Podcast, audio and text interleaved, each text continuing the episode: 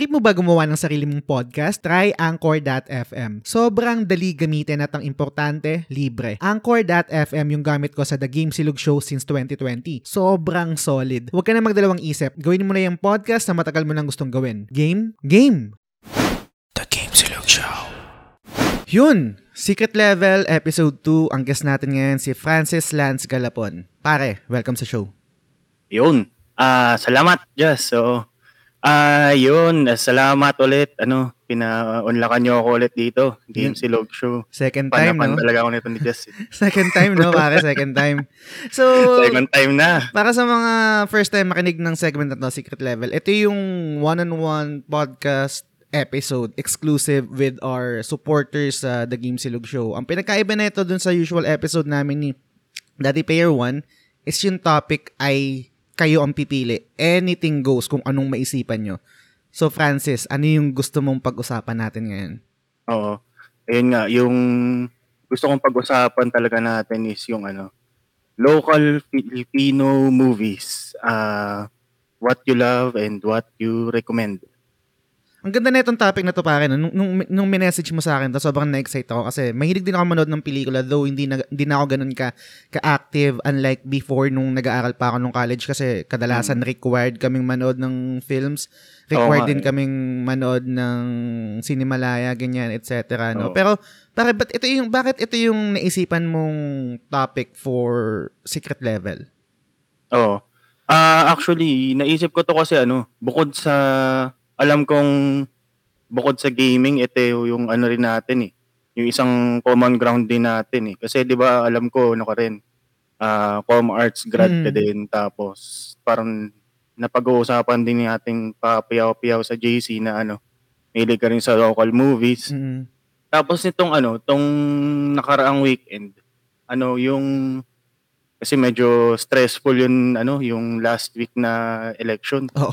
Kaya kami mga friends ko nag-ano kami, nag weekend getaway kami sa Mm. ano, sa Bataan. So nangyari Nice. doon ano, nag nag-movie marathon kami na puro local films.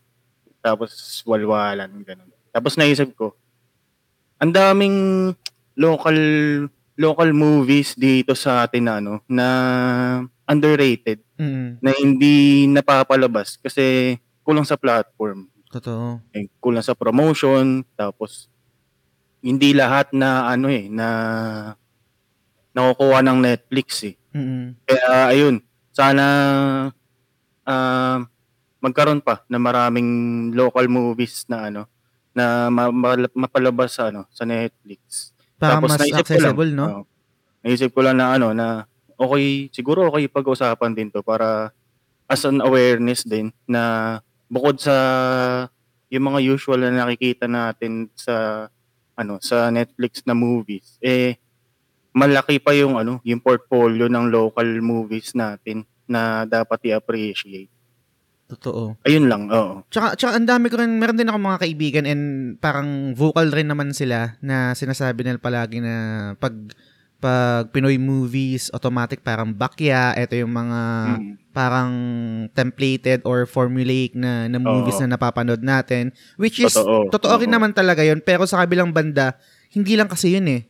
Hindi Oo. lang yun yung nag exist eh. Kadalasan, yun lang yung, yung kumikita sa takilya, yun yung Mm. tinatangkilik ng masa, pero it doesn't mean na doon natatapos yung galing natin sa paggawa ng pelikula. Parang, parang, parang may, may, may debate nga yun or parang meron ako napanood na parang mali, maiksing video ni Ramon Bautista na yung views or yung parang sa content creation din na parang it doesn't mean na marami yung views ah, quality content yon nagkataon lang siguro na baka doon sila nakaka-relate or hindi na kumbaga parang yung um, di na kailangan mag-isip, ganyan. Kaya nila pinapanood yun. Mas, mad- mas madaling i-digest, kumbaga. Pero it doesn't mean na yun yung quote-unquote quality content. Kung kunwari, eh, siguro best example sa MMFF. Nothing against dun sa mga pelikula na Kenting, Enting Kabisote or yung kaila Vice Ganda. Kasi mga parents ko, sila mama, sila nanay, mas prefer nilang panoorin yon Kasi nga siguro mas madaling ma-digest, kumbaga parang manonood ka lang, tatawa ka lang, ganyan, etc. Oo, saka yun kasi yung mga ano eh, yung kumbaga yung mga patok sa takilya, Mm. yung gusto ng masa, mas madaling mas madaling ibenta kaya sila yung mas sinusugalan ng mga producers. Totoo. Tapos yung mga sabihin natin na talagang mga award-winning, yun yung pag nanood ka ng sine, tatlo lang kayo, lima lang Oo. kayo, 'di ba? Mhm. So medyo nakakalungkot 'yun. Pero yun, sige, i-discuss natin baka makatulong tong episode para mas ma-highlight yung mga pelikula na na ma- makapagkukwentuhan natin dito. And gusto ko lang i-share ng mabilis pare kasi nabanggit mo na Comarts. Ako, I'm not sure kung Comarts ka din or ibang broadcasting or Mascom. Ma- ah, Mascom ka din, ako. Mascom ka din. Dream ko din actually dati before na maging director, mag-direct ng film. Nagawa Yun, nagawa ko siya. Um, pero parang di ko siya ma-consider na gano'n kasi parang ano lang, project lang eh. Meron kami before nung fourth year high school na ah, subject na intro to film. Tapos Mm, ang ang mm. diskarte nung professor namin, shoutout sa Ram Ramil. Um magpapasa kami ng concept ng ng ang ng story treatment yata yung tawag doon, ganyan. Tapos mamili siya doon and then parang ikaw magdedirect, susulat mo ganyan ganyan. Ang ginawa kong pelikula doon, ewan, wala na akong ito nga problema noon kasi parang wala akong masyadong pakialam nung time na yun. Wala, wala akong digital copy noon, wala rin akong physical copy. Kumbaga parang na ano na na may Sayang. nanghiram na hindi ko na nabalik. Oo. Pero meron isang kaibigan ko si Jurin. Hindi lang namin alam kung paano siya ita-transfer na, di- na as digital. Siguro mahirap kasi ewan ko, baka magpunta ka pa ng Quiapo. Pero yun, ang title ng pelikula namin or ng short film namin is First Blood. Ang story nun is ah, limang mga magkakaibigan tapos parang iba-iba ng personality, parang iba-iba ng trope, character tropes. Tapos ang ang hirap sabihin pero graduate na, grad- graduate na rin naman ako. Ano yun, atake yun sa letran, yung, yung, yung Oh, pelikula ko. Kung parang okay. atake dun sa mga professor, atake dun sa mga bully, and atake dun sa mga pare. Kasi Oo. may mga pari na hindi namin gusto yung pamamalakad. Mm. So yun, anyway, um, kung magkaroon ako ng copy nun, sana mapanood ko sa inyo guys kasi sobrang okay din nun. anyway, nashare ko Ikaw lang. ba na gano'n? Ikaw nag-direct nun? O ano? Oo, ako nag-direct, ako yung nagsulat. Pero makikita mo, Nice. nakiki- makikita mo dun yung kahilawan ko nung time na yun. Pero proud pa rin naman ako na, na nagawa ko yung pelikula. Nagawa, nagawa namin yung pelikula na yun. So, yun. Um, pa- paano mo gustong umpisan to? Gusto mo ba mag-umpisa muna sa sa favorite? Ah, ano siguro? Ah, sige, oo. Mm. Favorite siguro Kasi gusto, muna. gusto, gusto, kong, gusto ko Oo. munang parang, or ako mismo, and then yung mga makikinig sa atin, para mag-gauge ka Oo. kung paano ka isang paano ka is, ah, paano ka bilang manonood ng pelikula. 'Di ba? Parang doon kasi malalaman din eh doon sa kung ano yung pi- favorite mo na, na film eh. So pare, Oo. ano yung masasabi mo na favorite ah, film, Pinoy film of all time mo? Ah, marami kasi Mm. kung all time, hindi actually ano, ana kuy siguro quick ano, background muna ng ano ko, ng history ko Mm. sa ano, sa local. Kasi ako guilty rin ako sa ano eh, dun sa sa mentality dati na ano, na pag ano, pag pag local movies hindi mo papanoorin sa sine kasi sayang. Mm. Oh, 'di ba? Papirate mo na lang no, ma- or oo, the download mapanood, mo. manood ka na ng ano, ng Transformers, ganun. Yung Exactly. mga mga local na ano na sulit yung action. Ayun, naging ano ko doon, naging ganun din yung mentality ko dati. Siguro na bago lang nung ano, nung nag-college din ako kasi ayun nga, since Mascom, required tayo manood ng ganitong film, Mm. tapos gagawa natin ng review. Ayun, unti-unti ah na-expose ka sa ganung mga klaseng mga ano, sa mga ganung klaseng mga gawa. Mm. And ayun, nag-start lang ako, na-start ko lang siya ma-appreciate nung ah, first Cinemalaya ko Nice. sa ano. Siguro hindi ko na matandaan yung year. 2011, 2012, 2010, basta ganun. Ah, Laki ng age gap may natin movie pare. doon yung ayun, may movie doon na pinapanood sa amin ng prof ko kasi siya yung nag-edit. Mm. Ah, entry siya na if I remember si ano, may director nito si Joel Lamangan nice. or basta siya. Oo. Ayun, ang title nito is Patikul. okay. So, ah tungkol siya sa ano, sa isang teacher na na nagtuturo sa Lumad School. Mm. Tapos yung Patikul is lugar yon somewhere sa Mindanao. Okay. So may medyo remote area siya. Ayun, ah, siguro yun yung mga ano, yun yung in movie na tumatak sa akin kasi bukod sa yun din yung una ko napanood sa Cinemalaya. Eh, grabe yung ano nun, grabe yung twist na ending nun. Mm. Talagang after nun, ano, ah, dami nag-iiyakan mga kabatchmate ko. Oo. Ang galing, ang galing. Nung, nung, Tapos doon ko nung- na, eh, sorry, pre. Nung pinanood mo yung pelikula na yun, kadalasan kasi, pag nire-relate ko yung experience ko dun sa nakwento mo, yung first time ko makanood ng mga ganong klaseng pelikula, medyo na-caught off guard ako kasi hindi siya formulaic kadalasan. Kumbaga Totoo. parang hindi, yung formula na napapanood natin sa sa sinehan, sa MMFF, iba-iba siya eh. Kadalasan nga parang mag-google ka sa ending, ay, yun na yun. Oo. parang ganun, di ba? Parang Oo. hindi yung, hindi, hindi ibibigay sa yung happy ending, hindi ibibigay sa yung kung ano yung nakasanayan mo. Ano yung, Mm. ano yung, yung main reaction mo doon maliban doon sa naiyak ka tapos parang na-enjoy mo. Hindi ka ba muna nanibago na meron palang gantong klaseng storytelling na hindi mo kailangan mag-follow sa isang formula? Oo. Actually, ang una ko napansin sa ganong klaseng movies is yung ano, yung script. Mm. Iba yung pagkaka-formulate ng script sa mga ganong klaseng movies.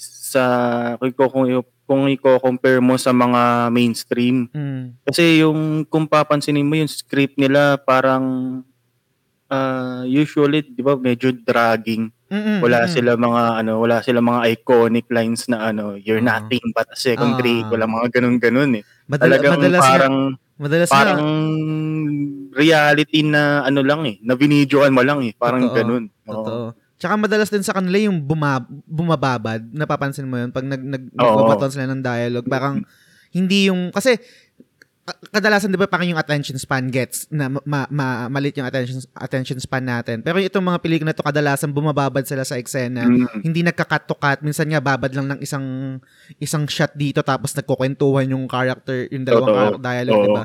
Sa, nor- mga sa, sa ano- normal na viewers, maboboard maboboard ka dun eh. Sobra. Yung mata mo lalo, 'di ba? May ano, may isang local director sa atin si ano, si Love Diaz. Ayan, sa Love Diaz, Oo, no? tangay. Talagang paborito niya yan, babad na babad. Kaya yung mga movies niyan, ano eh, mga umaabot ng 8 hours, 12 hours. Tangay, in- talagang walang sinihan na ano eh, nakukuha sa mga ganung movie. Totoo, totoo. Pero iba, iba yung ano niya, iba yung atake kapag andun ka na. Ang explanation kasi ng mga ganung babad, ah parang may nakaka-discussion ako ng ganyan eh, na ba't mahilig si Love Diaz sa ganun. Mm. Ah, ang gusto niya kasing iparating doon is habang nakababad, ah naa-absorb ka doon sa ano, Mm. sa reality nung ano nung nung nasa situation hanggang sa maiisip mo na andun ka na mismo Mm, gets. sa universe na yon. Ang isa naman na parang na, na, na-discuss namin before sa isang subject namin nung college is kadalasan ginagawa daw yun ng director to showcase kung gaano kagaling yung actors kasi wala ngang cut. 'Di ba kadalasan Mm. pag nagkaroon ng kunwari iba't ibang iba't ibang angle or iba't ibang shot tapos nagpapalit ng ng shot is madaling madaya na kunwari eh baka hindi maganda yung delivery na ito pwede nating i-cut sa ibang angulo pag Mm. walang cut, nakababad lang yung isang shot tapos nagkukwentuhan lang, nagbabatuan lang ng dialogue. Kumbaga parang dun mo showcase na, uy, ang, galing na ito, wala, walang cut ah. Parang ganyan. Mhm. So, um, after mo mapanood yun, ano yun, talagang hinanap-hanap mo na tapos nanood ka na ng, ng pelikula or parang siguro ang best question dito is kung kung sakaling hindi na kayo required manood ng Cinemalaya, nanonood ka pa rin ba? Oo. Nice. Yung simula nung ano nung requirement namin noon, naging ano na eh, naging annual na sa amin na Mm. ano na manood ng Cinemalaya.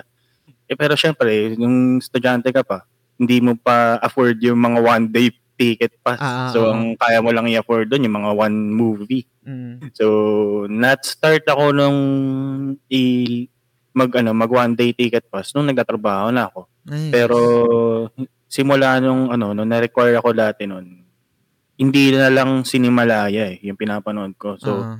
ah na ano rin ako dun sa pista ng pelikulang Pilipino. So, iba-ibang mga ano, iba-ibang mga film fest na na-open up sa akin. F- feeling feeling ko yung mga gantong klaseng pelikula ang isang hindi ko sa- hindi ko sila biniblame ah, kasi syempre mahirap rin naman eh. Mahirap din kumbaga yung marketing, yung kung saan nila ipapalabas, 'di ba? Siguro ang isang challenge sa gantong mga pelikula is yung accessibility. Kunwari meron akong parents, meron akong lola, meron akong airmats. Pag manonood kami ng sine, gusto kahit gustuhin kahit gusto gustuhin ko man na yayain sila manood ng alam kong magandang pelikula na to, kaso hindi available sa sa SM eh. Hindi Oo. available sa sa market market eh, parang ganyan. So hindi kam, hindi namin kayang bumiyahe ng Quezon City para manood yung kadalasan 'di ba may mga parang movie houses doon na sobrang ang liit lang pero doon doon nag-film showing. Lang doon. Oo, nakaka-cater lang doon. So, I think yun yung isang, isang problema lang din. Kaya, nung nabanggit mo nga kanina na kung magiging accessible siya sa Netflix, sobrang, sobrang solid nun. Oo, saka ang isa pa dito yung ano, yung ah ano ba, yung yung exposure din sa iba-ibang ano, iba-ibang situation Mm. ng ng Filipino ano, ng Philippine society. Totoo. Kasi uh, pumapa, ang isa pa napansin ko sa ano, sa sa local movies. Ah, wala masyado nag-showcase ng ano, sa ano ah, sa local mainstream movies ah. Mm. Wala nagkasyadong nag-showcase ng Filipino culture. Mm. So, kung, kung iko-kumpara mo sa mga ginagawa, like, for example, sa Korea, Mm. kaya hook na hook tayo sa ano eh, sa Korean culture kasi unang-una napapanood natin eh. Kung Totoo. paano, kung ano yung mga iba-ibang kultura nila, talagang showcase nila. Like sa Japan din, Mm. showcase din kung ano talaga yung kultura nila. Sa atin, yung mga mainstream, medyo hindi sila maano doon eh. Hindi yun ang gusto nilang puntiryahin eh. Kasi ang usually, ang gusto talaga ng ano ng mainstream is ah, pumatok sa takila, bumenta. Oo. Ah, kaya hindi masyado nasusugalan ng mga producers. Pero lately, medyo dumadami na eh. Kaya sana nga maging trend na siya hanggang ano, Mm. hanggang mag ano, mag-expand yung ano natin, yung horizon ng local movies industry natin. Totoo. Nakakaingit nga eh, kasi sa Korea, kadalasan nga, parang yung mismong gobyerno nila, binibigyan nila ng budget yung mga filmmakers nila eh. Oo, totoo. Diba? Kaya ganun na lang kaganda yung ano no, yung mga nagiging ah, outcome. Oo, sobrang solid. So, pre, magbigay ka pa nga sa akin ng mga pelikula na talagang na-enjoy mo. Kasi yung isa, nabanggit mo yun yung parang catalyst or yun yung nag-open Mm. sa mata mo na, uy, may iba palang um, other side ng, ng Pinoy movies, no? Na hindi lang Star Cinema, hindi lang Viva Films, ganyan. Yes. Ano pa yung mga, mga, Pero- mga kwento mong pelikula? Ito, ah yung uunahin ko yung ano, yung medyo sumikat naman. Okay. Ah, start tayo sa romcom. Ito siguro mga ilang mga ilang kailang ulit na ako panood nito, hindi ako Mm. nagkasawa. Yung That Thing Called Tadhana. Yan. Napanood Same. ba yan? Oo naman, pare. Ah, yun. Ang start ang starring ano, JM De Guzman and Angelica Panganiban. Mm. So para sa mga hindi pa nakakapanood, ano ang story nito is si ano, ah si JM saka si ano si Angelica galing sila ng Rome. Mm. Tapos ah na napan ah, ano to? Ah ano nga ano nun? Tulungan, tulungan mo ako pare kung Sige lang, sige lang. yung magiging ano niya. Kasi itong yung nagre-revolving story nito sa kung paano nakaka paano nakaka-cope up si ano si Angelica, sa Angelica. breakup na naranasan niya nung trip niya sa Rome. Mm. So nung pag-uwi niya ng Pilipinas, medyo wasak-wasak siya eh. So Totoo. gusto niya makalimot. Kaya ang ano doon ang parang ta- ang linyahan doon is where do broken hearts go. Oo. Ano- ano- ano y- nagkakilala sila sa airport. ano yung pinaka nagustuhan mo dito sa sa sa film na to? Kasi tangent lang no. Nung pinanood ko tong pelikula na to, galing ako sa breakup. Mm. So, relate, relate na relate pare. relate na relate. Oh, ka kaso ang problema nun, nasa Korea ako, hindi ako makapunta ng Sagada. so, pare, an- an- anong, mal- maliban dun sa, hindi ko alam kung, syempre, iba, may ibang, may another layer kasi kapag relatable na nanggaling ka din dun sa, sa ganun eh, di ba? Pero, kung hindi man, ano yung nagustuhan mo sa pelikula na yan? Ah, gusto ko yung natural na batuhan ng linya eh. Mm. Yung parang nagkukwentuhan lang. Totoo. Ang, hindi kasi yun yung ano eh, yung pagkakakilala ko sa Filipino movies. Kaya nung una ko napanood yun, medyo na ano ako, uy, puta, pwede, pwede pala yung ganong linyahan ah, na Mm. parang nagkukwentuhan lang kayo na ah, isang minuto ang nagpinag-uusapan nila is yung tungkol sa ex niya. Tapos bigla-bigla na pupunta kay John Lloyd, bigla-bigla na pupunta sa hotdog. Ayun, yun, gustong-gusto ko yung ganun na parang ano, na parang hindi hindi siya scripted. Na Hmm. parang feeling mo adlib yung ginagawa ng dalawa. Ewan ko kung adlib yung ginawa nila pero parang ganun eh. Parang ganun yung pakiramdam ko. eh. Mm. I I think ito rin yung strength ni I'm not sure kung paano i-pronounce yung pangalan Antoinette jo, Jai- Jodin. Adaune Adaune. Adaune yan na sa mga pelikula niya na parang sobrang natural lang and meron Oo. siyang relationship dun sa mga actors eh I think yun yung yun yung parang strength ng director na to and writer na to na pag nag meron siyang katrabaho na artista feeling ko kinakausap niya ng ano eh. I mean yung parang meron meron silang relationship talaga, 'di ba? Na parang ma- nagta-translate siya dun sa ano eh. Nagta-translate siya dun sa sa pelikula. Pero sobrang na mindfuck ako ganun pala yung pronunciation ng apelyido niya. Down eh. J- anyway, putang ina. Pero yun, sobrang enjoy ko din yung dating called Tadhana and may extra layer ng pagka gusto ko sa kanya kasi yung time na yun, broken hearted ako. And I agree, sobrang natural lang kung paano sila mag-usap. Hindi yung parang, doon maganda, maganda naman yung mga line nung iba, yung mga Mm. tatatak sa'yo na parang, akala mo lang wala, pero meron, meron, meron. I'm Ah, not, I'm mm. not sure kung sasabihin mo sa totoong buhay yun eh. Iconic talaga yun. No? Oh, iconic yun, pero I, I don't think na sasabihin, sasabihin yun, di ba? Oo. Parang, di ba? Unlike doon sa maririnig mo sa ano, na maririnig mo doon sa batuhan doon sa movie na ano eh. ah ah, yung yung sinabi ni JM doon na na pick up line niya na ano na single ako, ah may nakilala akong chicks. Masarap kausap. Di ba, mababato mo yun sa totoong Oo, buhay. totoo. Parang nagamit ko na nga yata yun eh. Pero sar, ang gusto ko rin sa movie na yun is yung ano, yung feature ng ano, ng story within a story.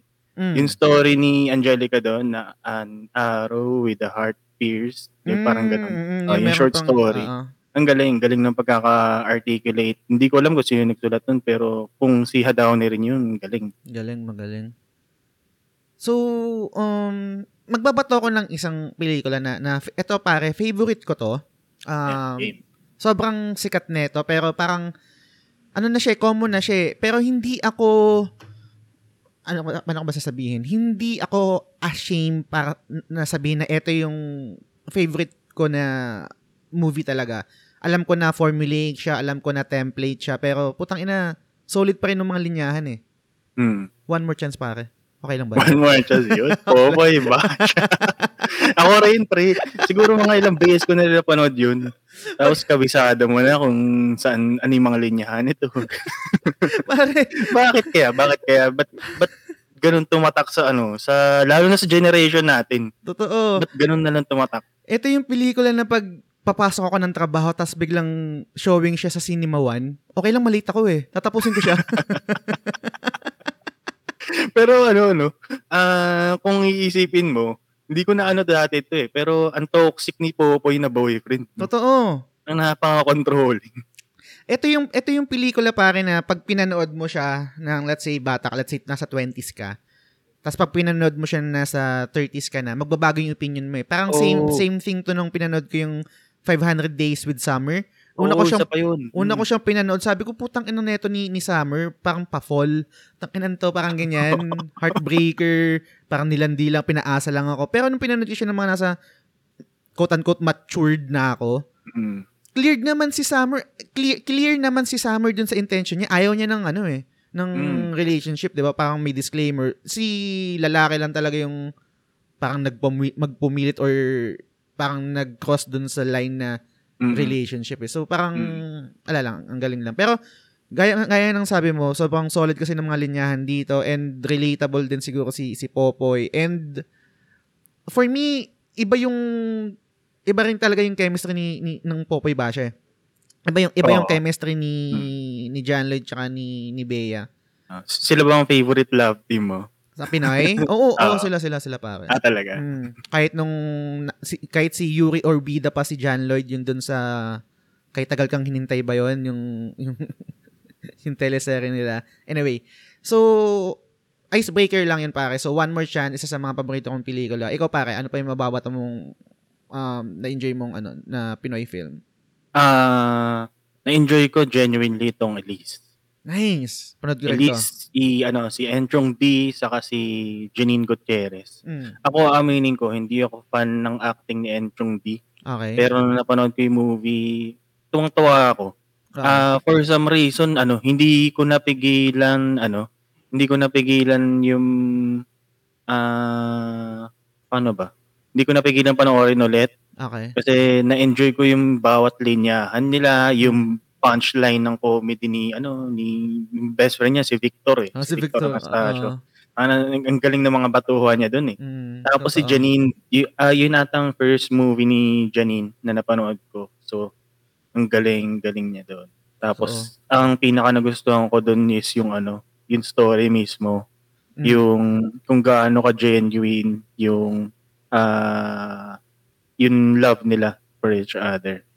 Ah, nasa Netflix siya, Oo, yung oo. Netflix, ay na yung Elise. Kaya ayun, try yung ano, try yung panoorin baka ma-enjoy nyo. Ito yung ang story na ito yung ano 'di ba yung parang kahiwalay sila tama ba? They separated to pursue their Oo. studies only to Mm. meet again when they grow up, 'di ba? Parang mm Kasi magkababata sila doon eh. mm, Tapos ah, si Elise parang may, yung medyo tomboy-tomboy. oo. Tapos si, si Enchong yung medyo weak, yung laging binubuli. Tapos siya, Mm. kaya siya lagi yung ah, nililigtas ni Elise sa mga ano sa mga namubuli sa kanila. Hanggang sa nagkahiwalay sila, lumipat ng bahay si Elise. Mm. Tapos so lumaki sila ulit, nagkakilala sila, no, ay, nagkasalubong sila ulit sa ano, nung college na. Tapos doon, doon umikot na ulit yung story. Nice. Nice, nice, nice. Parang ano siya eh, coming of age na may touch of romantic comedy. mm, Pero more of coming of age yung ano niya, eh, ang datingan niya. ang ganda. Napanood, napanood ko to kasama ko yung kapatid ko. Parang ito yung time na 2018 at, at 2020 siguro namin to pinanood. Parang kasagsagan ng pandemic. Yung time na yun nakakwaranting kami ng kapatid ko. Pare mag mag ano ko ah, mag ah, i- lilis ako ng konti dun sa mga pelikula na na Mm. nabanggit natin na kasi One More Chance tapos Yeah. Elise. Isa sa mga na-enjoy ko na na film nung bata ako, lalo na nung time na sobrang um pariwara ako, I can say na napariwara ako or na iba ng landas no. Is yung Gangland kung familiar ka doon. Gangland. Oo. Parang hindi ako familiar doon. Ano to, ah, pelikula to ni, ni Peke Galyaga. Ang, ang Oh. story na ito is tungkol sa mga bata na may gang. So, parang nung time na yun, um, sobrang, ewan ko, di ko alam kung, di ko, di ko kasi alam kung ano eh, kung parang ako lang yung naka, na, may, may, may face na ganun eh, na sobrang, gusto, parang angsty ka na, na bata na gusto mo laging napapaaway or parang Gangster face. Oo, parang ganyan na. So, nung, nung tangent lang no. Nung time na pinanood namin to, nakaba, nakatambay kami sa bahay kasi kadalasan, um, dati akong taga Mandaluyong tapos lumi, lumipat kami ng, ng family ko sa, sa Tagig.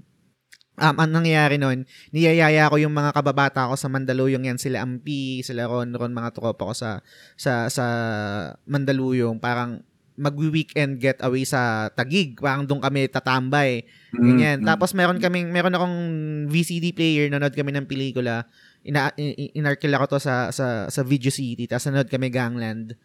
And then after nun, eh, mga pang maangas kami. Napaaway kami, pare. Nabanatan kami. So, parang nangyari yung pinanood namin. Anyway, ang, So, so masasabi mo ba na yung, yung movie nag ano sa'yo? nag, nagtulak sa inyo para maghanap ng kaaway? Hindi naman. Parang nung time lang na yun, parang yung ah, ah, yung feeling na gusto mo lang nung maramdaman yung time, yung yung parang cinematic na maglalakad kayo kasama mo yung barkada mo tapos parang maangas ka ng mga, mga ganyan ganyan. Pero nangyari na napaaway din talaga kami. Pero anyway, ang, ang, ang gusto ko lang dito sa sa sa, pil- sa pelikula na to ni, ni Peke Galyaga is looking back sobrang totoo rin, which is yung dinidipik Mm. kung ano yung nangyayari sa kabataan, na, lalo na pag, ah medyo mahirap, pero pag ah, walang, walang patnubay ng magulang, Yun yung Okay, kasi nung, nung time na yun, ganun din kami. Ay, ay, kung- gets gets ko kung gets ko kung bakit um gets ko kung bakit lumaki ako na na kadalasan wala yung parents ko kasi siya- kailangan nila mag-abroad. Pero Mm. ito yung ito yung sumasalamin sa pag kung paano mapapariwa mapapariwara yung yung yung kabataan parang ganyan. Pag walang sapat na patnubay or kahit nga may sabay ah, kahit nga may patnubay eh, kahit nga may guidance ng magulang. Kaso pag nandun ka sa environment na ganun or let's Mm. say I, I I don't want to to parang um nagsabi ng lugar kasi baka off- offensive yun. Pero alam nyo na yun, guys, gets nyo na yun, kung ano yung mga lugar na yun. Automatic pag ganun, lalaki ka rin ganun eh. Kasi yun yung, Mm. yun yung Mm. kinasanayan mo, di ba? Hindi ka naman lumaki sa gated community or sa subdivision or ano. Actually, kahit sa gate, kahit lumaki ka sa gated community, Mm. kung yung lalabas ka din kasi, yung mag, mag-aaral ka rin, Mm. yung mga makakasalumuha mo talaga pag lumalabas ka, hindi talaga maiwasan yun. Yung Totoo. ano, na ma-influensyahan ka talaga. Normal yan eh. Mm. Parte yan ng kabataan natin. Totoo. Pero ang I I think yung yung pinagkaiba nun is yung yung gutom at yung angst nung Mm. batang lumaki sa ganong environment iba pa rin dun sa ano eh pag na- pag gated nasa gated community ka. Kumbaga parang ewan ko, eh, eh, sobrang sobrang sobrang iba lang I think. So yun, na-enjoy ko yun Gangland. Pare meron ka bang masasuggest na pelikula na parang same din na ganito? I'm not sure kung napanood mo yung Tribu or yung um ano ba to yung kay Sino bang ano? Sino binang Gunland? Gangland si ang pangalan nito yung si Kalbo Eigenman Ah, taka si ano? Blackjack Ra- Ra- Ryan, ganun. Iyon si Ryan Eigenman bata pa siya nun pare tapos si Blackjack yan andyan din yung bida ng Magic Temple oh, ah yun. ang Oh. pangalan nito si ah di ko alam kung si Si Jubal eh. Sambag, si Jubal. Hindi ko alam kung sino doon eh. Pero di ko na masyadong matandaan. Pero yun, yun yung mga bida doon. Bata pa si ano dito? Bata pa si Ryan Eigenman. Oo. Malupit din si ano, yung mo isa pang movie ni Pecky, yun, yung Magic Temple, saka Magic Kingdom. Mm. Ayun, na-enjoy ko rin yun eh. Totoo, totoo. Pero yung next na isa ano na isa-suggest ko movie, siguro ano, list tayo sa ano since nab- nabanggit mo yung ano, yung buhay ah OFW okay. ng mga magulang. May masasuggest ako movie na ah to- nagtatakal sa ganun pero ang genre niya is ah hindi na- hindi naman drama. So more on like comedy. Okay. So ang title nito is ah Blue Bustamante. Uy, di ko alam Ang yan. nag-direct nito, ah, si Miko Levelo. Siya yung nag-direct din nung yung nirecommend ko na short film na nakaraan, yung Mighty Robo V. Mm. So, Cinema One original siya. Ah, tungkol siya sa ano, sa sa isang OFW na tatay na si Joe M. Bascon. Mm, Ano siya, engineer siya sa Japan. Okay. Kaya lang, na nagkaroon ng retrenchment and natanggal siya sa trabaho, hindi niya masabi sa pamilya niya na wala na siyang trabaho, na uuwi na siya. And then may na habang ano, pauwi siya sa galing work na paano na siya, na, na natanggal siya. May nag, nagkaroon siya ng opportunity na makakuha ng sideline work as a stunt double sa isang Sentai series. Oh, okay. So, oh, so ang ang ganda nung ano, nung ano kasi ah ah, ang setting niya kasi is 90s eh. Mm. So yung anak niya ah mahilig sa mga Jetman, Oh, sa mga niyan. Five Man. Tapos ah, wala siyang idea na yun yung hilig ng anak niya. Mm. Tapos hindi niya masabi-sabi na ano na nagpalit na siya ng ng ano ng trabaho, na stunt double siya dun sa ano Mm. sa Sentai series na pinapanood ng anak niya. Tapos ah dun sa ano na yun, sa series na yun, siya si Blue Ranger, kumbaga. Nice. Eh yung anak niya, yung mga friends niya palaging pinapanood din yun. Mm. So, ang may syempre kapag mga kaibigan mo, mga bata, ano, ah gagayahin niyo kung ano napapanood niyo sa TV. Oo. So, meron din silang Red Ranger, Pink Ranger. So, yung anak niya, ang favorite rin si Blue. Nice. So, siya rin without, si Blue without Ranger, knowing na tatay Blue- niya yun. Blue Bustamante. Oo, without knowing na tatay Ay. niya yung, ano, yung napapanood niya. So, ang ganda, ang ganda nung, ano, nung premise na yun, yung story nun. Doon umikot, doon umikot yung kwento. Ang ganda rin nung twist sa dulo kung paano ano, paano anong gagawin ng tatay para lang mapasaya yung anak niya. So, ayun, recommended ko siya na panoorin niyo. Ano siya, Cinema One Originals, nasa YouTube ata siya. Nice. Yung full movie nun, kaya mabilis niyo mahanap. ano ulit Blue natin? Bustamante. Blue Santamante. Ano? Blue Blue Bustamante. Bustamante. Okay. Ah, like, parang si Django. Django Bustamante. Ganun. Panoorin ko to. Ayos. Yan. Okay, mag-transition ako pare sa isa na ano, isang pelikula na isa rin sa mga paborito ko. Medyo ano naman to. Iba rin to, ibang genre naman to. Is ano naman to, ah horror naman. Um, Mm, mm. sinulat to ni I think yung isang pili yung isang part dito sinulat ni Quark Enares yata, kung di ako nagkakamali. Oh, Huwag nice. kang lilingon pare. Ah, familiar ka ba doon? Mm, alam ko pero parang hindi ko napanood. Okay. Yung Huwag kang lilingon, um, dalawang storya to. Ang, yung una is, ang, ang, ang bida dito si Ann Curtis tsaka si Christine Hermosa. Yung unang pelikula, ay, yung, yung unang part is kay Ann Curtis, nurse siya, ang title yung Uyayi or Lalabay. Tapos parang dun sa ospital may mga pumapatay and then um, hinahanap nila kung sino yung killer nung, nung nurse, no? siguro hindi hindi ko i-spoil kasi basta hindi ko hindi, hindi na ako masyadong mag-spoil no. I, ano ko lang yung yung pinaka frame frame niya or yung parang pinaka blueprint ng pelikula no. Kasi pag sinabi ko hindi niyo na ma-enjoy pero dalawang storya siya, Uyayi tsaka Salamin.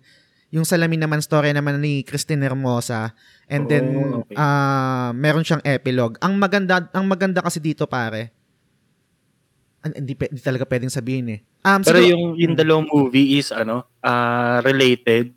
Like kunwari pagtatagpiin nila sa dulo ganun. yun yung yun yung actually yung problema na ini yun yung parang iniiwasan kasi parang feeling ko pag sinabi ko yun hindi hindi na mag-work. Pero yun nga, okay sige. Ah, okay. okay. Konektado talaga siya. Pero sa- sana kung hindi nyo pa napapanood, try nyo pa rin panoorin. Baka mag-work pa rin kahit alam nyo na na konektado sila. Pero sobrang ganda ng pagkakasulat nito, yung twist, and yung, yung nga, kung paano siya kinonekta. Um, wag kang lilingon isa sa mga pelikula na parang uh, horror siya na na, na ma-enjoy mo na may magandang storya and magandang structure. Mm, Meron din naman ako nagustuhan sa Shake, Rattle and Roll. I think yung 2005, yung may LRT na kwento doon. Na- Oo, na-enjoy ganda nun, ang ganda nung ano na yun. Diba? Na-enjoy ko na yun. Pero kadalasan, karamihan ng Shake and Rattle and Roll, putang ina. template din talaga eh. Pero Hmm. yun, yun. Huwag kang lilingon. Tsaka Shake, Rattle and Roll 8, I think. 2005. Oo, yun. 2005. Ang gusto yung LRT. Oh, yung LRT. Oh, yun. Ang ganda, ang ganda kasi ng twist nun. So, panoorin nyo yun, Oo. guys, kung ano. Kadalasan nasa Cinema One yun. Pero, yun. Ikaw, pare, ano pang mababato mo na pelikula? Oo, since ah pumunta ka sa horror, magsasuggest din ako ng horror na local film na gusto ko. Ang mo- ang title ito is The Road.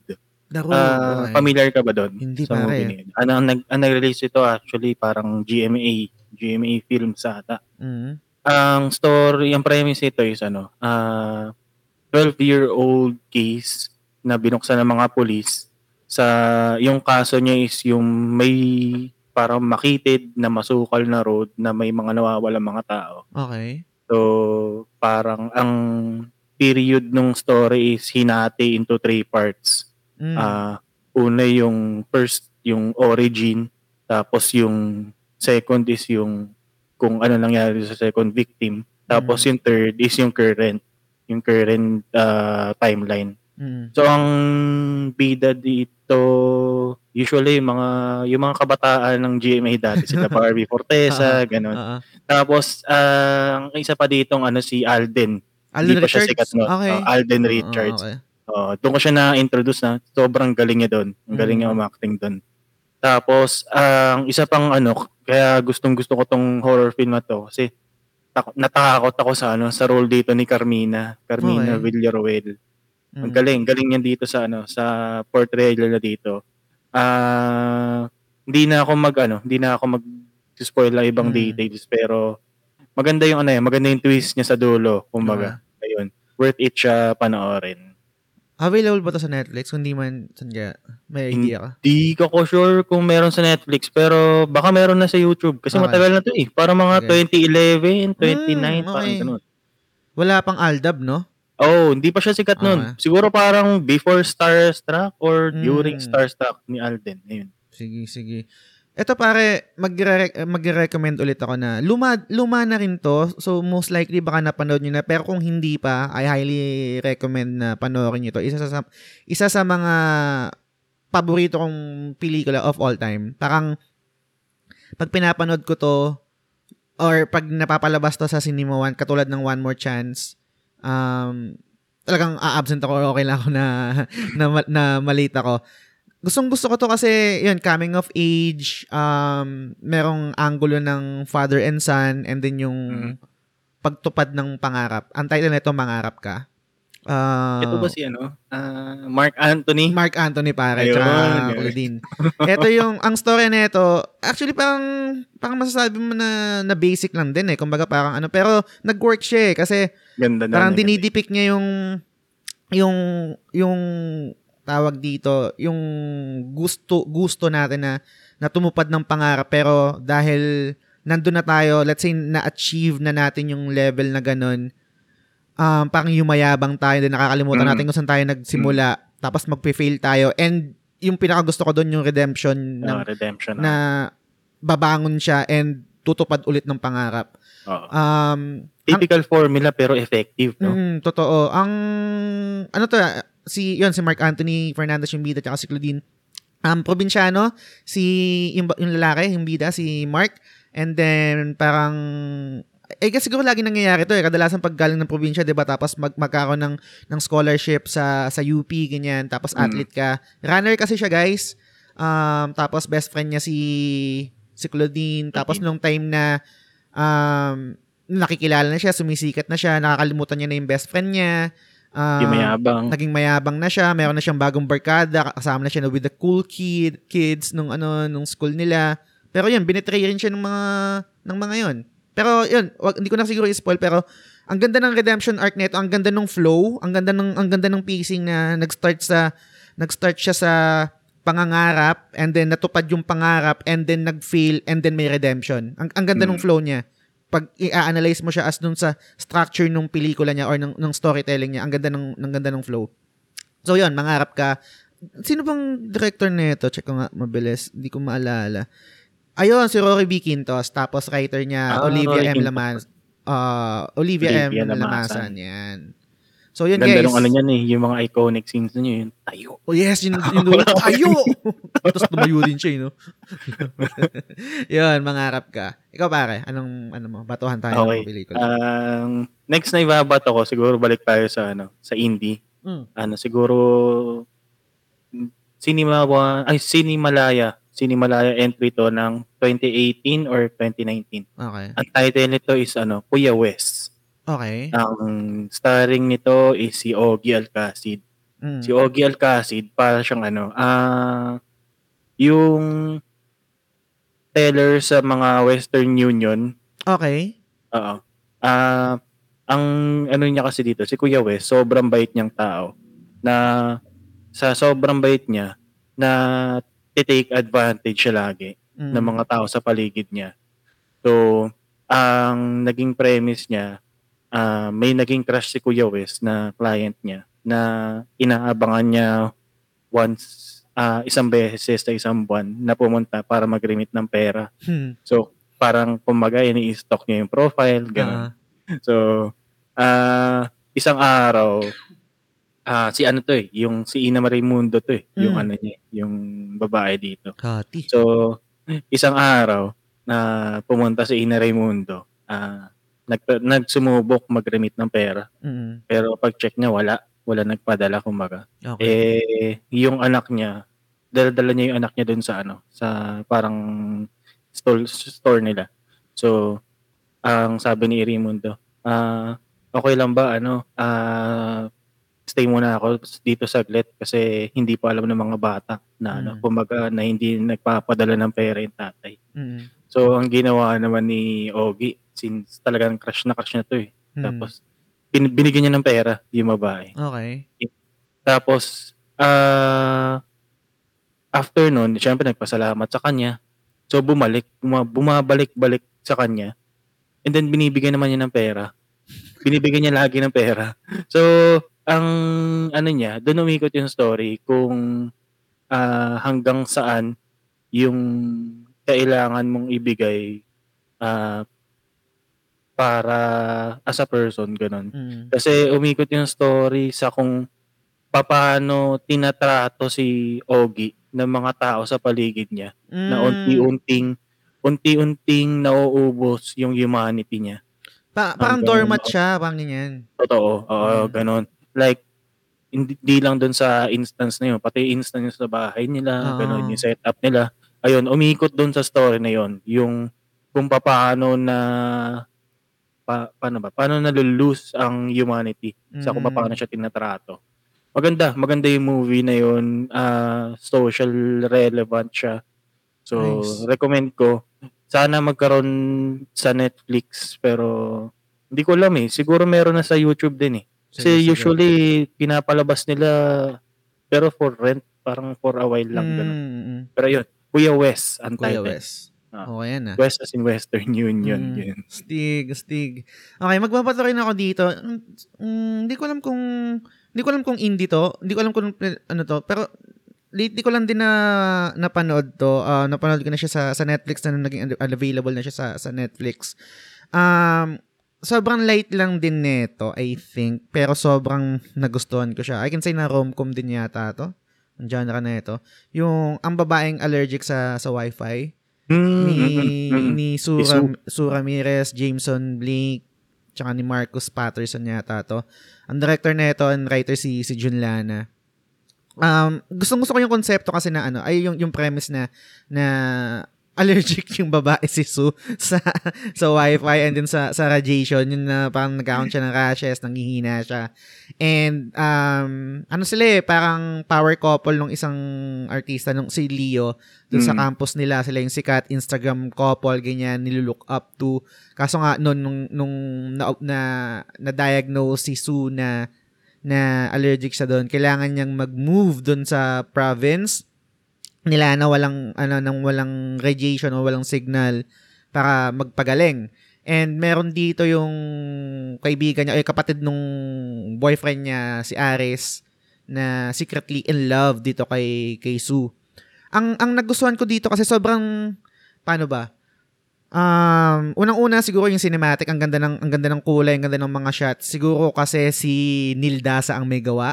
Kung kilala niyo si Mm. Neil Dasa, so sikat na cinematographer 'yon. Siya yung pumitik nito, siya yung nag ah, nag-shot nito sa ano sa ang babaeng allergic sa wifi. Yung yung yung linyahan dito sobrang basic lang. Um, Prod design, ganda nito eh. Ano Yung prod design niya. eh. Ayun, yung prod design niya, yung, Mm. yung kulay, yung, yung mga damit nila, nila su, alam mo, parang, um, I'm not sure kung counted siya, hindi na kasi ako ganun ka knowledgeable, no? Parang mise en scène, yun ba yung, yun, yun ba yung, ta- yung term doon? Um, tapos yung, yung vibe, yung atmosphere nung, nung pelikula, sobrang, sobrang, ang sarap sa mata. Mm. Um, yung story merong may, may konting kurot sa dulo. Para siyang pa, I think unfair to sabihin pero para lang mas madali kong ma-explain, no? Para siyang K-drama na, ay para siyang K-drama na Pinoy drama. Parang ganyan. Yung kumbaga kung manonood ka ng K-drama May na, K-drama vibes. oh, K-drama vibes. Pero hindi siya K-drama. I mean, hindi yung, hindi yung, kumbaga parang Korean talaga. Kumbaga parang kung ano yung nararamdaman natin pag nanonood tayo ng, ng Korean drama before, let's say, may Sassy Girl, Winstruck, Millionaire's First Love, yan, mga ganyan. Na, naramdaman ko dun sa ang babaeng allergic sa wifi. So parang may re- realization ako na kung hook na hook tayo sa mga K-drama, mga tearjerkers, mga rom-com ng Korea, kaya kaya rin natin eh. Meron din tayong ganun eh. And, and, and yung ang babaeng allergic sa wifi, yun yung parang pwede kong ilaban dun eh. Parang nung, Mm. nung, nung panood ko yung... Kasi pag pinanood, pag i-analyze natin yung Winstruck, yung may sassy girl, oh, maganda, rom-com, nakakatawa. Pero formulaic din naman yun eh. May mga twist, ganyan. Mm. Mm. ba? Pero kaya din natin yun eh. So, yun nga, yun ang ilalaban ko, ang babaeng allergic sa wifi. So, kung hindi nyo pa napapanood, available siya sa sa Netflix. Yun. Sobrang na-enjoy ko yung pelikula ganda na yun.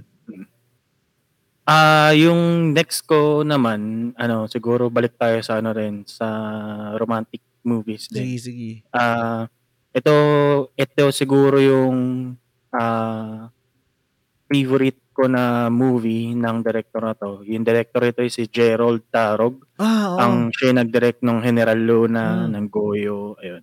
Ang title ito ay si Sana Dati. Okay. So ang ang bida dito si ano, si Lovie Poe, ah, bride siya na ikakasal tapos yung ah, photographer ng kasal niya, yung magko-cover is si Paolo Avellino. So umikot Uy. doon sa ano, umikot yung story sa yung relationship ni Paolo Avellino sa bride na si Lovie po. Ano Mhm. yung relasyon nila? Bakit kilala ni Paolo si Lovie? Mm. Tapos, ah, ini-interview niya eh. Ikaw, ano yung, di ba yung kapag bago ka ikasal, yung i-interviewin ka muna para Ah. man, may one day edit, di ba Ah. panoorin sa reception yun. Niya yung groom. Yung groom doon si TJ Trinidad. Mm. Ah, si TJ Trinidad, parang ano, typical mayaman, businessman na ikakasal. Mm. Ikakasal doon kay ano, kay Lovie po. Tapos si Lovie po medyo ano ah paano ba? Medyo mysterious yung yung past ni Lovie. Okay. Tapos ah pina may hint doon sa movie na ano eh na may relation silang dalawa ni Paolo eh. Pero Okay. hindi hindi alam kung ano yung relasyon na yon Mm. hindi sila hindi sila ano ah, hindi sila magka hindi sila lovers kumbaga Ah. pero ang hinihint doon kung ano relasyon ni ano ni Paolo bakit kilala niya si Lovie ang Mm. ganda ang ganda ng twist sa dulo saka ang ganda ng mga batuhan ng linya tapos ang ganda rin nung soundtrack soundtrack dito is ano eh, Mm. Akdharma down eh ayun Nice. Yun din pala nakalimutan kong banggitin. Ang ganda rin ng soundtrack ng ano ng ah, ang babaeng allergic sa wifi. Hindi ko kilala yung artist pero sobrang ano, saktong-sakto sa sa pelikula. Nabanggit mo pare yung linyahan no and then yung batuhan. Mm. Ikaw nag-recommend neto. So ah, pero ididibs ko na kasi sobrang Mm. na-enjoy ko siya nung pinanood ko siya. Sige. Yung patay na si Jesus. yo Hindi na panalo to pare. Tuwang tawa ako dyan. Sarap ng tawa dyan eh. Ina, eto Sige, pare yung eto yung eto yung comedy na kasi sanay tayo pare sa sa Pinoy Slapstick, movies, slapsticks eh. Oo. Sanay tayo dun yung yung parang sabi nga ni Ramon Bautista, is, merong isang komedyante na kakain ng tae, tapos merong isang Hmm. komedyante na magtuturo, uy kumakain siya ng tae oh. Parang kadalasan doon Hmm. tayo dun, dun tayo nasasanay sa ganong klase ng Kumbaga mababaw lang. Oo, mababaw. Pero ito kasi, nakakatawa siya dahil dun sa mga linyahan and then dun sa timing. Nang hindi mo ine-expect. And, totoo. I mean, yung parang, Oo. yung parang feeling mo na sasabihin to ng, kayang sabihin to ng tropa ko sa akin eh. Diba? Meron tong isang line, yung, yung sabi nung, nung nanay niya dun, kasi merong um, lesbian na anak, si ano, yung, yung, ang Si pangalan- Jacqueline Si. Jacqueline. Na, sana, sana nilalabasan yung daliri mo para nakabuntis ka na. Saka yung nanay, no, si Jacqueline Jose, siya yung typical na ano, na yung bisayang nanay na matapang. Oo. Ang ganda, ang ganda ng pagka, pagkaka-portray ng ano, ng karakter. Tsaka kahit yung yung yung style of acting kasi ni Jacqueline si parang monotone, 'di ba? Yung parang Mm. well, yung hindi hindi tataas, hindi bababa, yung parang flat lang. So parang pag nag-deliver siya ng nakakatawang linya, parang mayroong ang weird pero matatawa ka. matatawa sa, sa Actually, ano, ah itong patay na si Jesus, Mm. parang napan, napakinggan ko yung, inter, yung interview nung ano eh, nung director dito. Oo. Ah, medyo hesitant sila sa title. oo. Kasi baka atakihin ng mga religious kumbaga Mm. na ano na na bakit ano Jesus kumbaga Ah. ganun. So yung Jesus dito, yung tatay, tatay Oh. nila. Hindi talaga si Jesus, si Jesus Christ. So ayun. Tapos pangalan ng yung aso nila premise niya- Judas eh, no? si Judas. So yung, yung premise kasi nito, 'di ba si ano, yung ah a-attend sila sa lamay ng tatay nila. Mm. eh yung tatay nila nasa sumakabilang bahay eh. So Ah. sa kanila parang nag-road trip sila eh. Doon umikot yung story, doon sa road trip nila as Mm. family.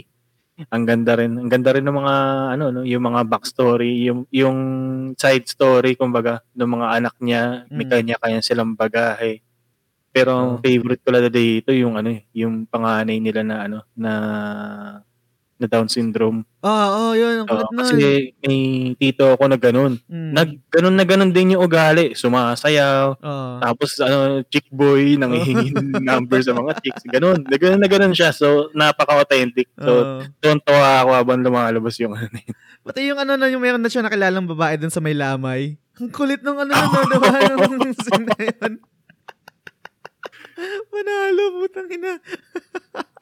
Ang saya nun, saya nung patay na Jesus. Meron sa Netflix nun. Ayun, doon ko siya pinanood, doon ko siya pinanood. So guys, kung ano, panoorin niyo, sobrang, hindi kayo, hindi kayo magsisisi. Sobrang laugh trip.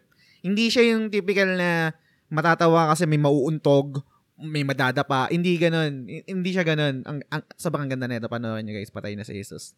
Habang panalo. Okay, so galing tayo ng comedy pare. Eh, eh, anong, anong, anong maano mo? Anong mababato mo naman after neto? Mm-mm. Ah, next na babato ko dito siguro ano. Ah, balik ah balik tayo sa indie. Okay. Ah, next ko dito is ang title ito ah siguro mga 2013 entry siya ng Cinemalaya ba? It's either Cinemalaya or Cinema One. Okay. So, ang title ito is Barber's Tales. Okay. So, ang starring nito is si ano, si Eugene Domingo.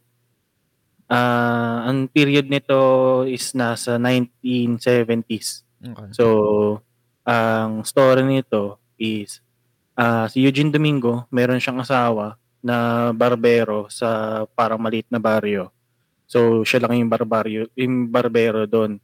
So, ano siya, ah yung ah story ni Eugene umiikot sa yung buhay niya doon sa ano sa baryo na yon kung Mm. paano siya tinatrato ng asawa niya saka kung paano siya tinatrato ng society as a Mm. babae tapos nag-evolve sa nag-start kasi yung conflict no namatay yung tatay yung asawa niya eh Mm. namatay yung asawa niya wala na siyang gagawin and then na pag na ah, napag-isipan niya na ituloy yung barberya nung asawa niya kasi marunong din siya gumupit eh. Siya yung Mm. nagugupit ng buhok ng asawa niya.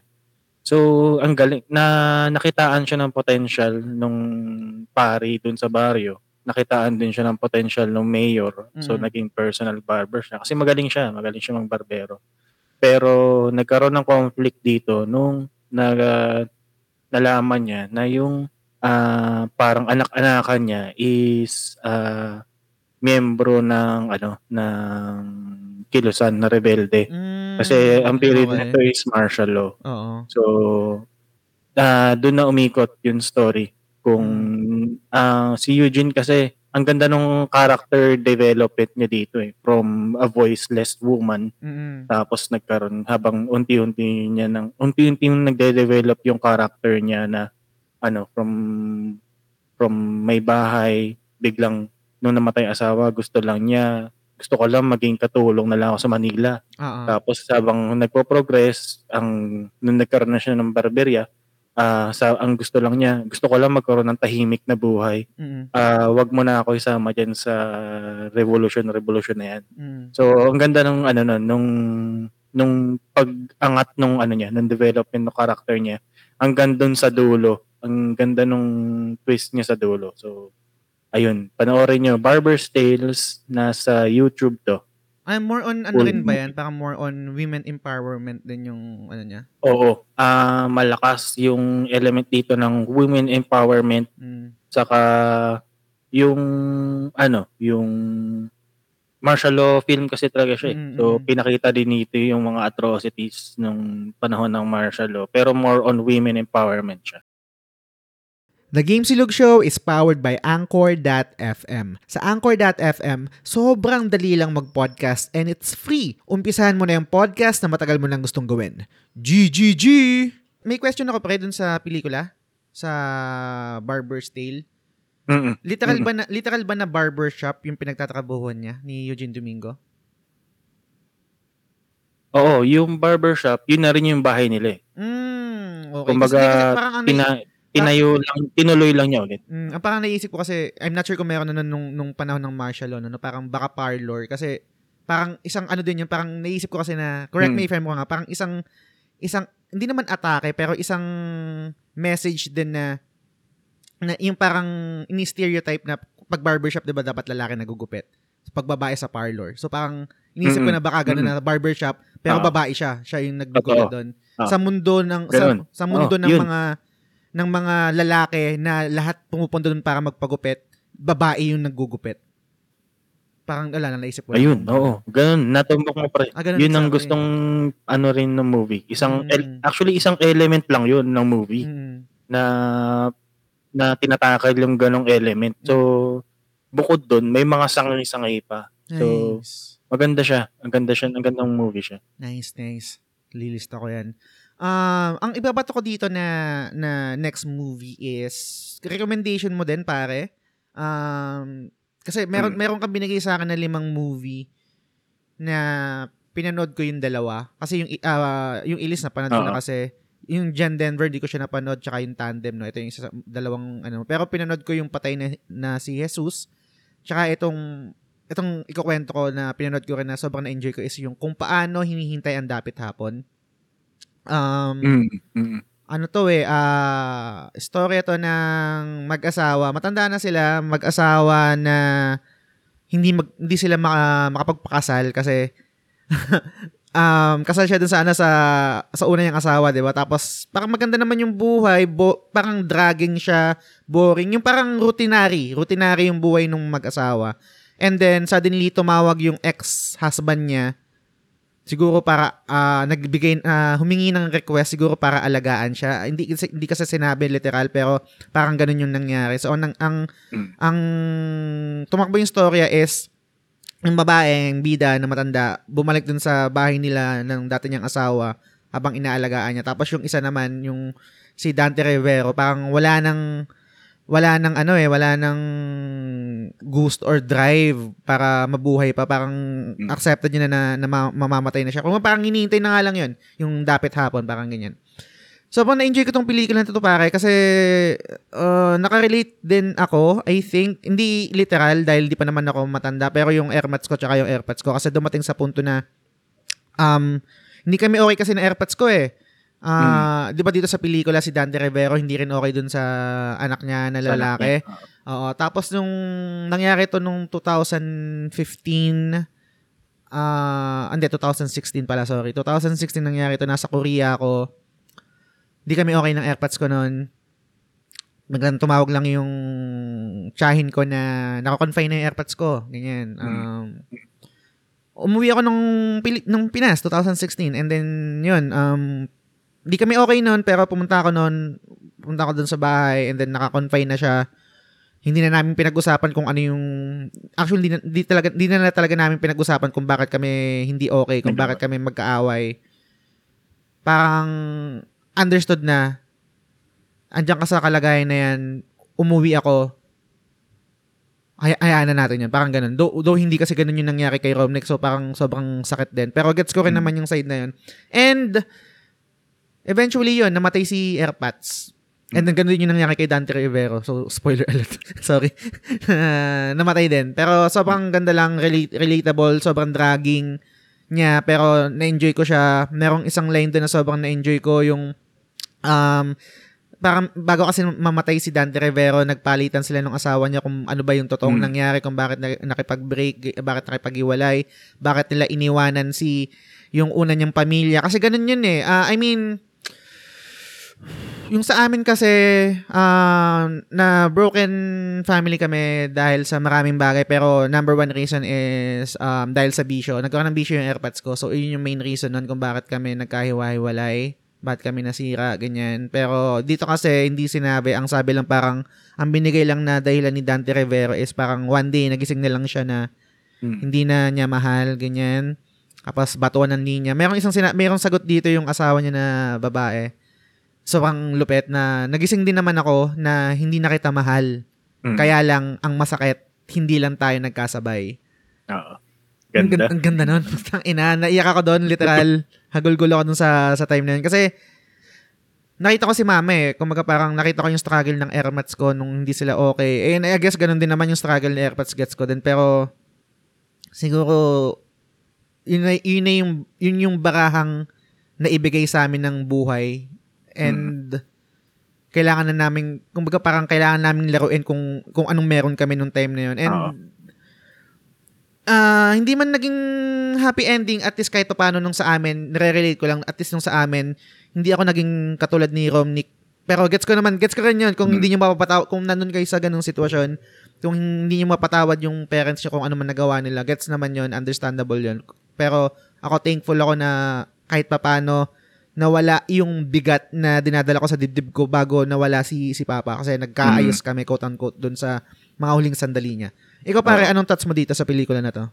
Ah, una muna yung linya. Yung Mm. tumatak sa akin na linya di- dito, din dito is yung yung after niya sinabi yung ano yung linya na sinabi mo kanina Mm. na ano, nagising din naman ako, hindi na kita mahal, na Mm. masakit lang, hindi tayo nagkasabay. Mm. Di ba tinanong din ni Dante Rivera doon yung asawa niya na ano na siguro hanggang ngayon ah hindi. Bago pala na bago pala niya sinabi yon yung linya Ah. na yun. Tinanong muna siya ni Dante Rivera na ano na siguro hanggang ngayon ano mahal mo pa rin ako. Ah, kasi after ah ah, lahat ng ginawa ko mm, nandito ka pa rin binabalikan mo ako. Mm, ah parang sinabi nung asawa niya doon ano ah na-realize ko na hindi na kita mahal kasi kahit nan- pa, hindi ko na matandaan yung exact linya. Basta ang thought nun is parang sinabi niya na-realize ko na hindi na kita mahal.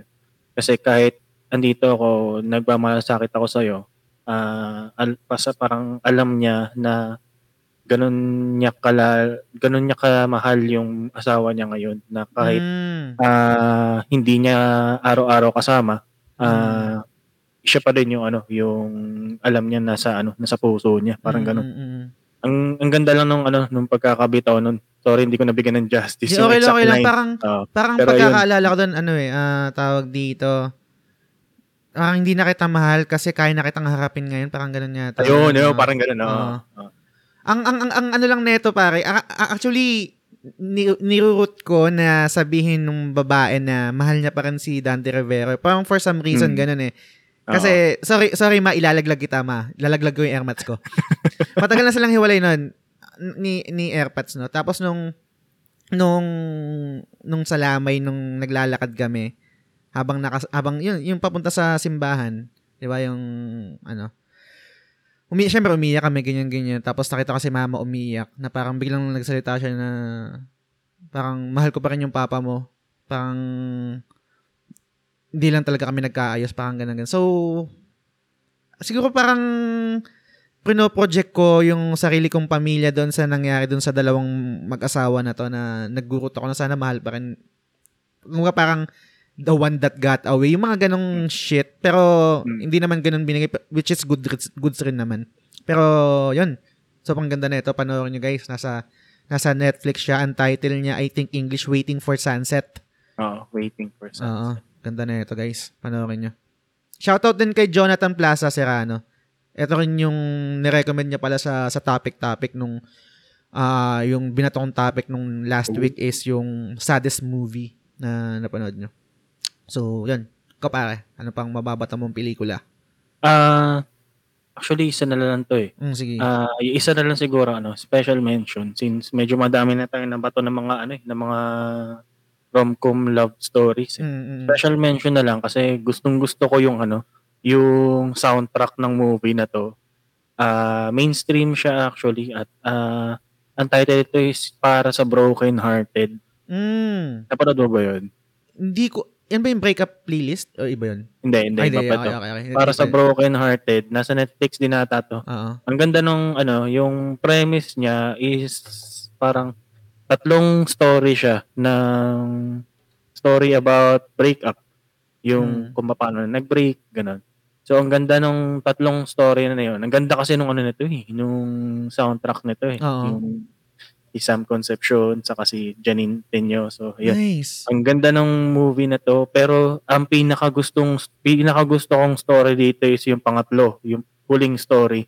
So ang bida doon is si Yasmin ay Yas Yasi Curdy? Pressman. Ah, Yasi Pressman, okay. Yasi Pressman saka Sam Concepcion. Mm, Yung story nilang dalawa. Yung Nice. ayun, panoorin nyo. Para sa broken hearted. Okay. Ah, meron akong isa pang i-recommend. Siguro last na to. sa akin. Meron ka ba bang last pre? Meron ka pa? Oo, may last Ah, ako. Sige, sige. Unahin ko na tapos ikaw na yung mag-take home. Ikaw na yung tumapos ng episode natin. Matagal na rin, matagal na rin tong pelikula. Um, I'm not sure baka meron to sa YouTube. Ang pelikula na to is Batch 81. Napad mo ba to pre? Ooh. Actually, ano, batch 81, ano, hindi ko siya natapos. Hindi mo siya natapos, okay. Oo. Hindi mo siya, nung hindi mo siya, pinanood nagustuhan, hindi mo ko siya yun, nagustuhan kaya hindi mo natapos or... Then, nung pinanood ko yun kasi bata pa ako. Mm, okay. Kaya hindi ko pa hindi hindi ko pa alam yung ano, yung parang hindi pa ako nakaka-relate masyado sa Mm. mga story nito, yung kwento niya. Mm. Kasi ano to eh, parang siguro mga 6 7 years old lang ako noon nung pinanood ko yun. Mm, gets, Ayun. gets. Ah, anong story ba niyan, pre? Pare ang story na ito is oh, okay, directed by Mike De Leon. Um kailan ba 'to na showing? Um 1982. So martial law rin times. Um ito guys yung mga pelikula na na kasi martial law, kung hindi kayo naniniwala sa martial law, ewan ko sa inyo, bahala kayo sa buhay nyo. Pero ito yung mga patunay na ang hirap magsalita nung time na yun kaya ginagawa nila sa pelikula. Gumagamit sila, ginagamit nila yung art form ng film para i-convey yung message na hindi lang ma-convey katulad natin na pag sinabi ko na ayoko ng martial law or pangit ng martial. Hindi, hindi ko Hindi mo masabi. hindi mo masabi yun. yun nung time na yun. So, itong mga filmmakers na to, ginagamit nila yung art form nila para mag-convey ng message. And isa rin yun. Kasi ang story lang nito para nung Batch 81 is story ng neophyte na na sumali sa isang gang, yung ako, Alpha, Kappa, Omega. Um, tapos Batch 81 siya. And papakita dito yung ano, yung yung humiliation, yung yung, yung um, initiation dun sa sa mga neophytes and an- ano ba yung perfect word doon? Al- allegory ba yung tawag doon? Um, kumbaga, et, kumbaga ito yung pinapakita pero ang message doon is ito yung totoong nangyayari nung time ng martial law. Na, na Mm. parang wala kang kalaban-laban. Pag, um, kapag nasa nasa position of power yung isang tao, lahat ng katarantaduhan pwede nilang gawin doon sa tao. Um, lahat ng pang-torture, lahat ng kung ano-anong shit na pwede nilang gawin, gagawin nila dahil lang sa sila yung nasa position of power. Mm. So, doon pinakita pinakita 'yun sa batch 81. Um, hindi hindi ko alam kung mababasa niyo ng ganun 'yon. I'm not sure kung blatantly ganun yung message niya kasi matagal ko na rin siya napanood pero sobrang clear sa akin ng message ng pelikula. So, kung gusto niyo panoorin 'yon, kung open-minded kayo, kung let's say nandun kayo sa side na na hindi naniniwala na maganda ang buhay ng martial law, goods lang, sige. Um, panoorin nyo yung pelikula na to and tsaka nyo i-analyze, tsaka nyo tignan, ah tsaka nyo, tsaka, tsaka nyo i-assess. Kasi,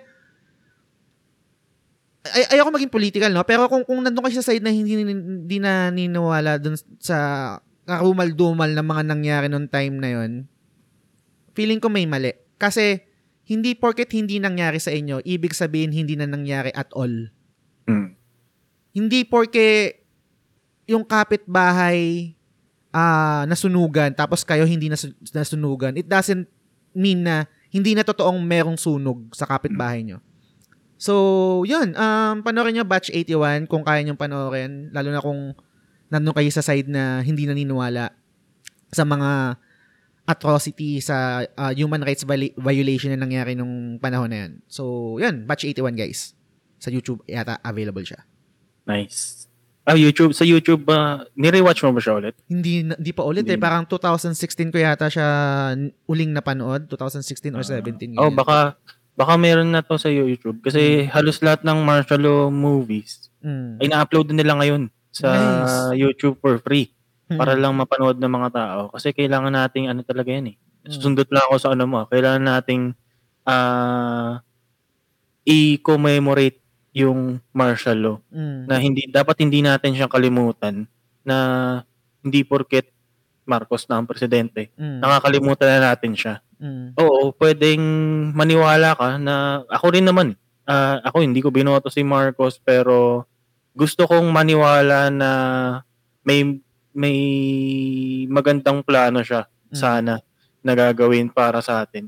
Pero hindi naman porket na gusto mong maniwalang maganda yung magiging pamamalakad niya eh kakalimutan mo lahat ng Ah. mga kasalanan na ginawa ng pamilya niya na i-discredit mo lahat ng mga ano lahat ng mga facts, truths and Mm. testimonies ng mga victims ng martial law. Totoo. Kasi ako meron ako mga ninong, may mga ninang ako na na-experience yan. Ultimo parents ko na-experience Mm. din.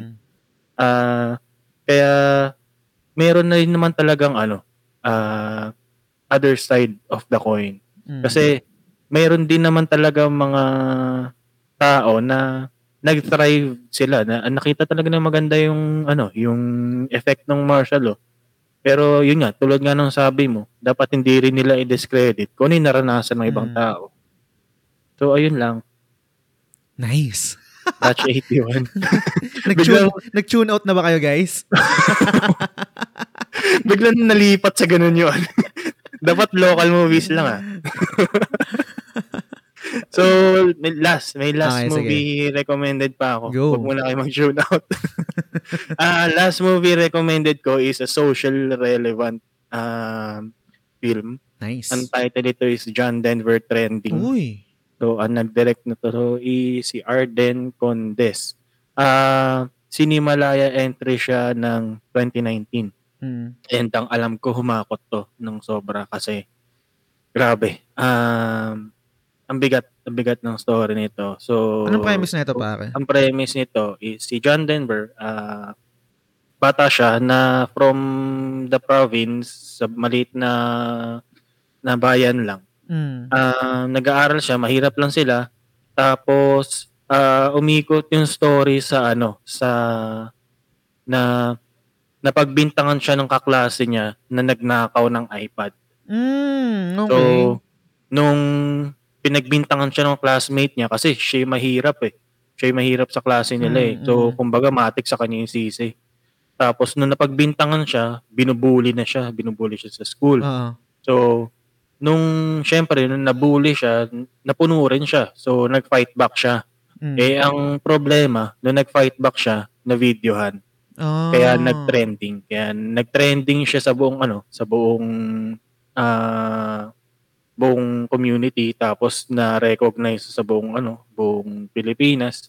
So binabash na siya. Mm. Yung Facebook niya, talagang dami na mga hateful message. Mm. Tapos ah ang mabigat kasi dito yung ano eh, yung binabash nila si John Denver na hindi nila alam kung ano yung totoong, totoong nangyari. Kung ano yung behind dun sa bago nakunan yung video. So, ito yung hinuli ko kasi ang daming ganitong nangyari ngayon eh. Oo. Na may mapanood ka lang na video, maniniwala ka na kagad na y- feeling mo yun na yung whole truth Mm. sa sana medyo hinay-hinay naman na kung may mapanood ka na hateful video, ah hinahinay muna sa pag-comment kasi pinakita dito sa movie kung gaano kalala yung magiging effect ng ano ng cyberbullying Totoo. sa isang tao lalo na dito sa movie sa isang bata. Mm. So, sobrang bigat ng movie. Nung pagkatapos ng movie na yun, nanghihina ako nung pagkalabas ko ng sinihan. Mm. Tapos ang daming mga, ano, daming mga moviegoers din nun na nakita ko, mugto yung mata. Oo. Talagang ang bigat, ang bigat niya. So, hindi ko alam kung showing ba siya sa YouTube or Netflix pero sana ipalabas nila soon kasi dapat mas maraming tao ang makapanood ng mga ganitong pelikula. Medyo nababad trip ako, pare. Hmm. Kasi 2019 nanood ako ng Sinimalaya. May kasama akong kaibigan. Pinanood namin yung kay Mylene Dizon. Isang pelikula yung pinanood namin. Pinanood namin yung A Beautiful. Pain. Ano? Ah. Ayun, yung... Kit Thompson, yung Oh, yun, yun. Yung May, May, May December Love Affair. Oh, Hindi ko na manood ng John Denver Trending. Ewan ko kung bakit yun yung pinili namin ng kaibigan kong panoorin. Pero siguro dahil sobrang fan siya ni. Dizon. Ay, hindi, hindi naman. Hindi naman dahil dun sa bold. Pero yun nga, yun yung pinanood namin putang ina, Beautiful Pain. O yung Bell, Bell Dolure. Belle Dolure. Yun, yun yung pronunciation nun. Ay, nako. Ewan ko. Sana ito yung pinanood namin. Anyway, Ah, mahanap pa ako kung saan pwedeng panoorin to. Sobrang, I think sobrang Oo. ganda rin na ito. Ah, yun, um, ang ganda, ang ganda nung ano natin, ng, ng, ng, ng episode natin. Hindi ko in-expect na yung bandang dulo medyo mabigat. Hindi ko alam kung nag-tune out kayo guys. Lalo na, Yeah. hindi, hindi ko, hindi ko, never kong ifo-force yung beliefs ko sa inyo. Pero, lagi kong sasabihin kung ano yung beliefs ko. Um, regardless kung magustuhan nyo o hindi, mag-unfollow kayo sa The Game Silog Show.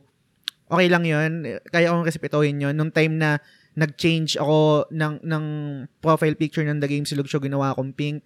Gets ko na yun na mayroong mag-unfollow. Pero luckily, um, marami pa rin naman nag-stay. And siguro, um, last, last na, no? Parang closing thoughts Mm. lang, no? Siguro, kailangan nating sanayin yung sarili natin, guys, na ay, ay, sa- sana nagagawa ko to no sa mga pre- mga previous episodes na ah, lagi lagi ko lang sinasabi kung ano yung sa tingin kong tama o mali and kung ano yung nagustuhan ko at sa hindi. Kunwari pag sinasabi ko na sobrang underrate, overhype yung Chrono Trigger, alam ko maraming na trigger pero yun yung naramdaman ko eh. And Hmm. I guess siguro gusto kong i-champion yung yung discussion na open-minded tayo sa mga bagay-bagay. Um, wag niyong isarado yung kasi pag nasa pag nasa echo chamber kayo na lahat ng pinapakinggan nyo, lahat nag-agree sa kung anong meron kayong opinion, hindi kayo mag-grow. Hindi, Mm. hin- pag, pag ang mga kaibigan nyo or yung mga, mga, ayoko magtunog preachy no, pero pawan lang, pa isa lang. Kapag lahat ng kaibigan nyo, lahat ng nakapalibot sa inyo, hindi china-challenge yung opinion nyo, pare, sobrang olats nun. Maniwala kayo sa akin. Lahat, lahat ng, lalo na pag lahat ng kaibigan nyo, lahat kayo nag-agree sa isa't isa. Mm. Lahat kayo yes lang, yes. Oo, okay yan, okay yan. Tapos walang isang kaibigan na, parang hindi ko na-enjoy yan. Hindi ko na-enjoy yung part na to. Or, pare parang mali yan. Pag wala kayong Mm. ganong kaibigan na ganon, pare umalis, kayo, umalis na kayo dun sa barkada na yun. Hindi yun healthy para sa inyo. Mm. And ma-apply yun sa lahat ng bagay, sa paniniwala nyo, sa religion, sa politics, sa morality, sa social issues, sa lahat. Mas maganda na merong kumukontra, mas maganda na merong other side. Kasi doon kayo, doon mapapractice yung critical thinking nyo. Mm. And doon mapapractice na kailangan nyo rin pag-aralan, hindi lang yung, basta, eh, nakita ko to sa TikTok eh, or nakita ko to yung gantong video, yan na yun. Hin- Hindi ganun nag-work ang totoong Mm. mundo. Huwag kayong mabuhay sa echo chamber. Echo chamber, echo chamber, echo, cham- echo chamber, or sa bubble. No. Sobrang delikado nun, guys. Pag doon kayo nabuhay. So, yun, pare. Hindi ko alam kung ba't tumabot tayo sa gantong ano, pero... yun, pare. Francis Lance Galapon, maraming maraming salamat sa pag-avail ng Yun. supporters badge. Maraming maraming salamat, Salamat sa din, magandang Just. topic na binigay mo. Any closing thoughts, shout-outs, promotion, anything? Go ahead.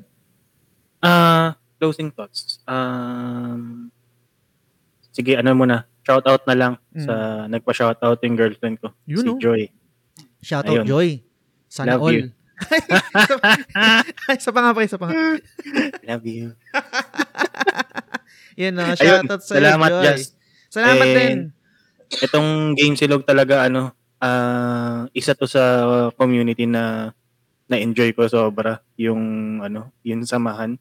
Parang feeling ko tropa ko kaagad kayo nung ano eh, nung unang kita ko pa lang sa inyo nung ano, nung Christmas party. Parang feeling ko matagal ko na kayo kilala. Ayun, salamat sa pagbuo nitong community ito. So, sana mag-grow pa tayo. Yes, sana, Yun lang. yun. Um, yun, sana mag-group pa. And again, salamat ulit sa'yo, Francis. And sa lahat ng mga um, supporters, lahat ng nakikinig, lahat ng sumusuporta, maraming maraming salamat sa inyo, guys. And any feedback, negative, positive, kahit ano, open ang DMs ko, The Game Silog Show, Instagram, tsaka Facebook. So yun, maraming maraming salamat sa lahat ng pakikinig, na, lahat ng nakinig sa susunod na episode ulit. Bye! Bye!